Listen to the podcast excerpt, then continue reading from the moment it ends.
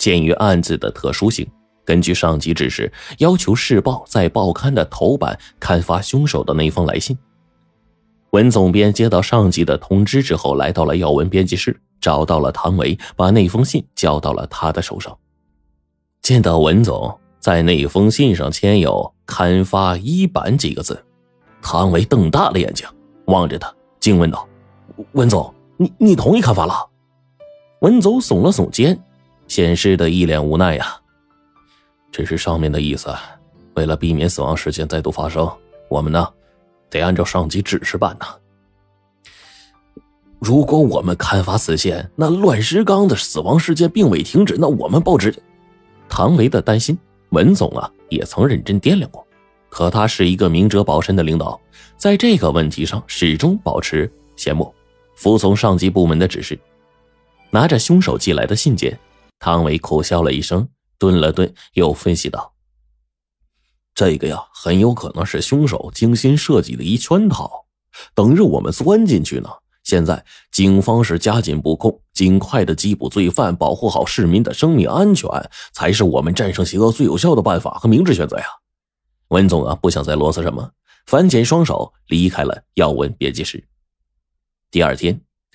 市报如期刊登了凶手的来信，正如唐伟所料，报纸发出去之后，连环杀人案就闹得是满城风雨，一些谣言也开始在这个城市飞快的繁殖，大街小巷也都在议论着乱石岗密码谋杀案，更有好事者把这个抛尸现场偷拍的照片呢上传到了本市的几家论坛上，网友跟帖不断，并且提出了种种质疑。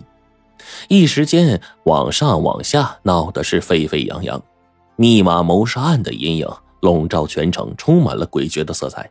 不少市民惶惶不可终日，纷纷都猜测着乱石岗会不会出现第三具尸体呢？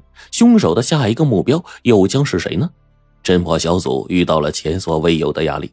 当然，警方已经加强了乱石岗埋伏的力量，并在乱石岗沿途啊安装了卫星探头。但这几天没有发现可疑的人员，或许凶手的要求达到了，已放下屠刀了。侦破小组在展开外围的调查、寻找线索的同时呢，市局已经请求省城的密码专家对凶手留下的字条进行了研究破解。在刑警大队办公室，罗队看着报纸一角刊登出来的那封信，又从物证袋里面取出了“敬业七四杀手”的字条。脑子再一次的高速运转起来。几天过去，技术组啊已经给出了好几种密码答案，却无一成功。凶手仍旧是逍遥法外。或许，凶手正躲在暗处，嘲讽警方的破案能力呢？社会舆论的压力如同千钧大山呐。罗队是没睡一个囫囵觉。破案无数的罗队骑上摩托，再次就直奔城郊的七星寺。他坚持认为。这个连环凶杀案，应该能从七星寺上找到突破口。七星寺是建在半山腰的，他将摩托呢寄存在山脚，罗队飞快的跨上了寺院的台阶，进入了七星寺。七星寺住持禅房里面便是监控室，罗队将近两天和当日的录像资料调出来，认真的浏览了一遍。让他感到欣慰的是，没有发现一个年轻美女相克。就在他准备离开禅房的时候，现场的录像画面里面突然出现了一位高挑女子，买了一些祭祀用品，径直去了大唐的宫殿。他的神经猛地一颤，一种不祥的预感袭上了心头啊！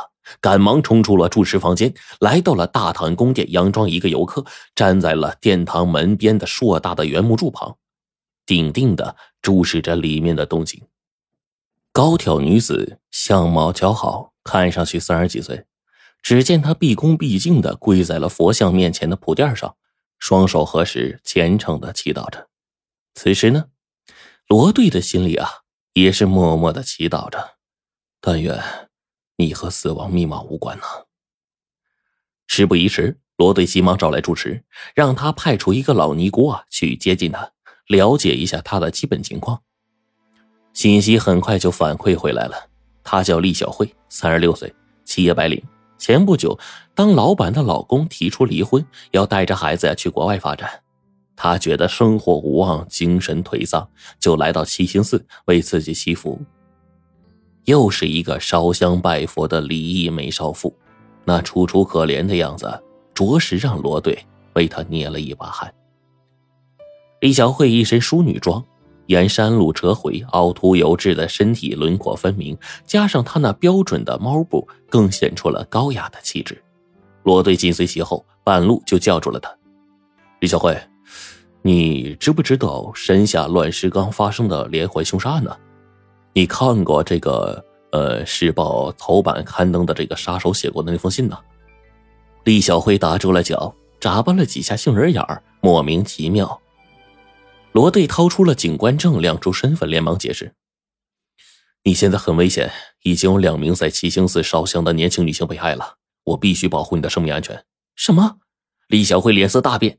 瞟了眼警官证，然后微笑：“ 谢谢，我会保好自己的。你们警察同志啊，还是将这份精力拿去抓坏蛋吧。”他高傲的看了罗队一眼，慢慢的朝着山下走去。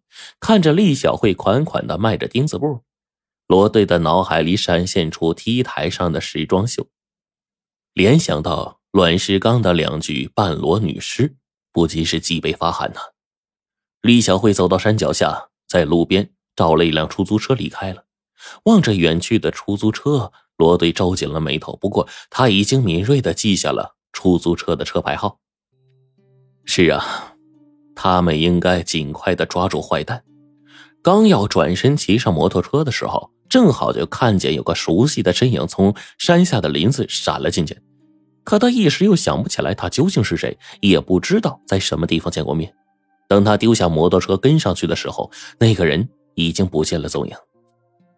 罗队思虑了片刻，猜想那个影子可能会登上七星寺，便折回去了，朝近道急速的返回住持的禅房，继续观看录像。遗憾的是，直到傍晚时分，画面上也没有出现那个相像的影子。不过，他却意外的遇见了《时报》要闻部的主任唐维和一个记者，他们来到七星寺。想采访一下，在乱石岗凶杀案事后，这里的客流量情况。唐维说：“呀，这是编辑部策划的一个专题，主要是因为报刊登出了那则信件之后，不断接到热心读者电话，根据读者的要求报道七星寺的情况。年轻记者去采访住持，而罗队呢和唐维坐在一起谈起了眼下这个案子。市报刊登那封信之后，在市民中引起了不小的恐慌。”唐维有几个疑问，想请罗队啊解释一下。两名被害者呀，应该是，呃，可以排除谋财害命。那那如果是情杀、仇杀，凶手完全可以把尸体抛在这个人迹罕至的荒山野岭，人不知鬼不觉的。但是凶手恰恰相反，将尸体呢抛到这个人流密集的乱石岗。这罗队没想到唐维对案情分析很有一套啊。想必平时也看过不少关于悬疑侦破方面的书籍。罗队面色凝重，轻吁了一口气说：“哎，是啊，还有那张写着六个字的纸条，我们至今呢都没有破解，这就是凶手向警方的挑衅呢。”